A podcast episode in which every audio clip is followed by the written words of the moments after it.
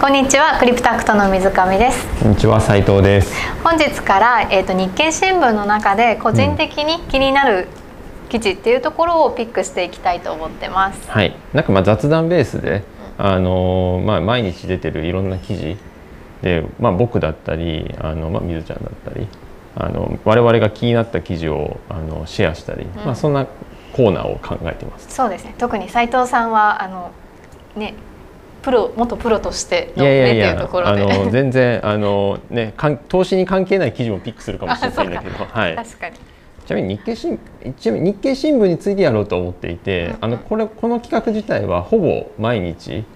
していきたいと、まあ、そう言っていきなり明日しないかもしれないんですけども、あのでトピックは大体日経新聞の記事を抜粋かなと。そうですね。機関投資家の方ってみんなその日経新聞やっぱ見るんですもんね。うん、あの日経新聞は僕はあの投資する上でまあ、必ず言ってるのは、うんうん。あまあ、始めたいっていう人に対して、まあ、日経新聞は読みましょうとは言っていて、でそれは日経新聞がすごいからとか、うんうん。日経の記事がなんかすごいなんだろうね、うんうん。こうあの役に立つからってまあこういう日経をディスってるわけじゃないけど あのか別にそういうこと言って言いたいわけではなくてあの投資家の人たちが必ず読むのね。うんうんうん。だからそこを避けてると投資 絶対うまくいかないから、まあ、日経の記事だけを押さえていた方がいいと。それは理由はみんなが読んでるから、いや日経新聞っては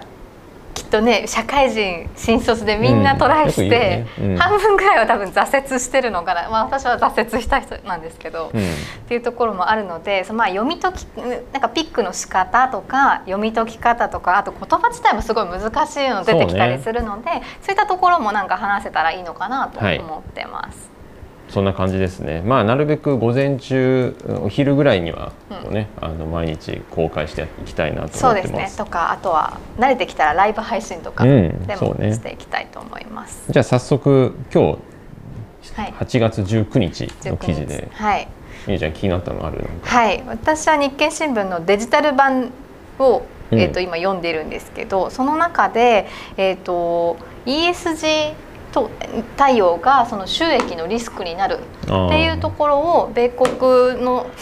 あの各企業大手の企業が発表しているっていうところがすごく気になりました。日本今すごいその ESG とか、うん。そのサステナビリティっていうところをすごいこうメディアが各メディアがピックしてる中でそれが実はその収益に今後あの影響してしまうかもしれないっていうところうん。そのリスクっていうところがなんか面白いなと思ってました。そね。その例えば P&G その大手日用品の P&G とかクロロックスとかっていうところでそのその発表をされていてでまた一方でただその投資家がその ESG 投資というんですか、その ESG っていうところを重点を置いてる企業に投資を重きを置くっていうところっていうところもまあその各企業にとっては資金調達の妨げになってくるかもしれないっていうところを同時に発表していたっていうところですね。まあこれあのちょっと偏った意見にならないなるかもしれないんだけどもやっとその話出たねっていうのは個人的な印象これ ESG の話って、まあ、最近すごいよく言われるけど話としては結構昔からあって、うんうんうん。あのなんだろう。まあ ESG っていう観点で素晴らしい会社あるいはそういったところってこう会企業活動で重要だよねみたいな。またそれをあの投資の世界でも評価していこうみたいな、うんうんただその評価していこうっていう軸にそのやっぱりお金に落とし込んだ収益性っていうところが、あの必ずしも紐づいていなくて。でそうするとお金稼いでなくてもいいんですかとか、うんうんうん。収益上がってなくてもいいのか。あるいは収益上がっててでも ESG の観点だと良くないっていうの、うんうん。じゃあどうそのそういった企業を比較すればいいのか。まあ評価しようが、ん。すればいいのかっていうところが、まあ、かなり抜けてる状態で。でまあもともと ESG っていう観点自体が昔は確かになかったわけだから、あのそういう意味で言うと ESG は流行らせる、まあ、それを注目させる要素として育てるという意味では収益の議論っていうのは一回横に置いてとりあえず ESG 的に素晴らしかったら評価しようみたいな、っていうまあでも一つの手かなとは思ったしまあそうやって今来てたんだけど結構機関投資家の間でもいや ESG を歌うのはいいけどこいつ稼いでねえじゃんみたいな、そんなやつの株買えるかみたいな話って当然あってでもでも株価はさ実際上がってたりしたのね。なぜなら ESG と的な観点で投資しますっていうファンドが出てきちゃったりして、そういうところは極端な話もう収益度外視。収益っていうのはあの会あの会社のね、うんうんうん、ESG 的に素晴らしい銘柄に投資しますっていう。だからもう何だったら株価の動きにもコミットしてないみたいな、うんうんうん、別にこのファンドに出資して儲かるかどうかもよくわからんみたいなただみんながそういうのを買い出せば株価は確かに上がるから、うん、そうするとなんか儲かってるような感じはするけどでもあるやっぱそういうのってさ大体こう、まあ、ESG に限らずテーマ株というのかな、うん、流行り廃りってあってある時ふとさ立ってる足元を見るとあれ全然か儲かってない会社ばっかり買ってるねとかなんか中身あるんだっけみたいな話になってまた株価下がったりしてそうするとなんかそもそも論の話になる、うん、っていうのがやっとそのこれは投資家サイドっていう企業サイドとかそういうことは P&G とかね、うんうん、いや ESG ESG 言うのはいいけど、うん、それそっちにあまりにもこう傾倒すると収益悪化すると。それで皆さんいいんですかっていう話。うん確かに。そのなんかどこまでやるかっていうのはすごい重要ですよね、うん、なんか私なんかそのマーケティング系だったのでその広報活動の一環としてサステナビリティソーシャルインパクトとしてソーシャル、うん、あの企業の社会的責任としてこう投資をするっていうぐらいのイメージだったのでなんかここまですごいなんか変に盛り上がってるというか。うんそればっかり注力されしてるのがちょっとなんか不思議だなとは。まあ要は環境団体とか NPO 法人みたいになっちゃうんでしょ？そんな感じ。だからそれってねあの本当の企業のさやっぱり、え原点に変えるとさやっぱり利益を上げていく収益出していくっていうのはもう絶対必要なことだから、うん、それとの矛盾をどうつけていくか。そうですよね。なんか日経新聞ではないんですけど先週かな？日経 MJ っていうそのマーケティング系にこう、まあ、特化したちょっと集められた記事の中でそのアンケート調査によってそのサステナビリティをじゃあ重要視しているからか購買につながるか否かっていうアンケートを取っていて、それをもう目的として購入しているっていうのはまだまだ10%とかだったかな。ちょっとすみません、うん、数字はわからないんだけれども、うん、そんなまだまだそんな50%です。以上それ以上ですっていうようなところには至っていない、うん、日本にいやそうだと思うよなんとなくね、いや要は2つ同じものがあってさこっちは環境にいいです。その代わり値段は結構高いです、うんうん、でこっちは別に環境にいいかどうか歌ってないけど、値段安いですって言ったらまあ、大抵後者を選ぶよね。うん、そそう思います。で結局そのお金いやお金以外の評価が必要なんだって言われても、うん、あの結局経済活動ってお金に置き換えられちゃうから、うん、そこの落とし込みがないと、うん、それこそサステナビリティないんだよね、一時のブームで終わっちゃうみたいな、そうですよね、ただ流行らせただけ。そう。だからこれあの投資の観点でで言うとあのまさにこう P&G とか会社、うん、コーポレート側がそれを、まあ、ちょっと恐れずに、こうやってあのい、まあ、異議申し立てっていうと大げさだけど言い出したっていうのは、うん、この ESG 投資っていう観点でいうともしかしたら転換期かもしれなくて、ちょっと過剰なブームみたいなのは、ひょっとすると落ち着くかもしれない、うんうん、だからその ESG っていうテーマだけで投資してて、例えば自分が今株を持ってたりしてその会社の利益見たことないですと、だからなんかこう ESG 環境に優しそうだから投資してますみたいな銘柄もしお持ちだったらちょっと気をつけた方がいいかもしれない。確かに。ちゃんと利益もどう伸びていくのかを考えましょうっていうのはあるかもそうそうそう。っていうのもちょっとこれがもしかしたらその ESG っていうある意味ブームが少し落ち着く可能性があのこのその記事見た時は僕は思ったかな、うんうんうん、だからあのやっぱり最後はその数字株の権利って何？って考えるとその企業の収益を分配でして得られる権利だから、うん、あのまあ、いろんな権利持ってるけどその中の一つの重要なものってそれだから、うん、そこが追いついてない株式の価値ってそもそもあるのっていう,、ところは考えた方が、まあ、いいよねと。確かに。っていうのはちょっと思いましたね。斉藤さんは？そうね僕は今日はあのー、これね日経のまあ紙紙面の方なんだけども例えばねあの3ページ目、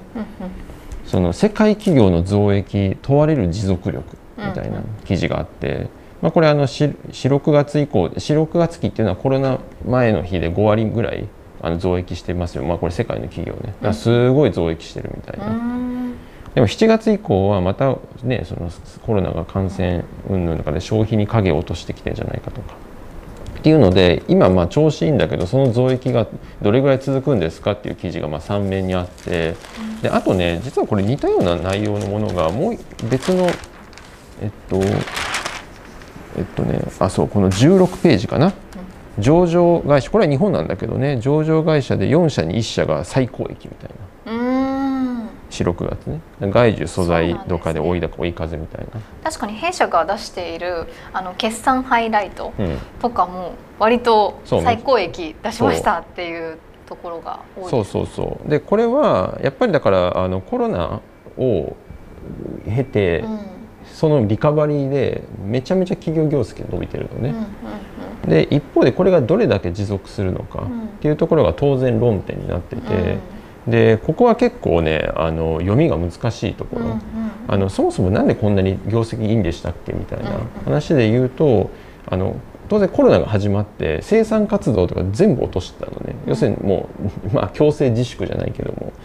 でしたんだけどもそうするとまたか再開した時にうん。在庫も何もないから当然再開するにあたって物も作んなきゃいけないし、まあ、人も動き始める物流もそうだしね。でそうするとその需要が、まあ、要はそれまで自粛してた反動の需要が一気にこう殺到しちゃって、うんでそうすると物を作る側からするとかつてないほどの引き合いが来ちゃって、うんうんうん。で慌てて作んなきゃいけないみたいな、でも生産が追いつかない、っていうのは工場のキャパシティとかでそんな急に上げれるもんじゃないから、突然受注来てもみたいな。で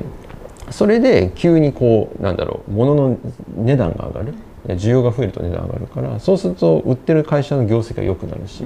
ということでめちゃくちゃその反動で良くなったのね。でこれじゃあそれって反動でしょと。うん。じゃあ長い目で見たら落ち着いたらやっぱりその反動の反動ってあるんじゃないみたいな。うんうんうんで当然誰しもが思っていて。でこれはあのもう本当に何だろう日本とかだけじゃなくてグローバルにやっぱりこの大きな流れで言うとそのえコロナによる生産活動消費活動の減退からのリカバリー。リカバリーによるこのまあオーバーリアクションというのかな、うん。そのすごい反動があってそれがまたノーマルに落ち着くっていうこのなだらかな局面が今後見るんじゃないか。なるほど。ででただそれがあのやっぱり今年年末うん。にはもう来るんじゃないかって思ってる人もいれば、うん。いや実は結構長続きしちゃって2年ぐらい続いちゃう可能性ある。だからもちろん長い目で見ればいつかこうこういうふうに山は落ち着くんだけどこのサイクルがそんな半年とかじゃなくて半年でその需要がを満満たすだけの供給がうん。あの整理できるじゃなくて2年ぐらいかかるかもとか。うん。でこれ投資で言うといやさ、まあ、10年後の話するんだったらね、まあ、いつか落ち着くでしょでいいんだけどでもさ我々みたいに投資してる人からすると、うん。半年先なのか2年先なのかってうん。かなり違って、半年先とか3ヶ月先にもう落ち着いちゃいますって言われたら、うん。あそろそろあじゃあもう今ピークなのかなとかって思うし、でも2年続くって言われたら、ちょっとまだ売るの早いかもって思うわけじゃない。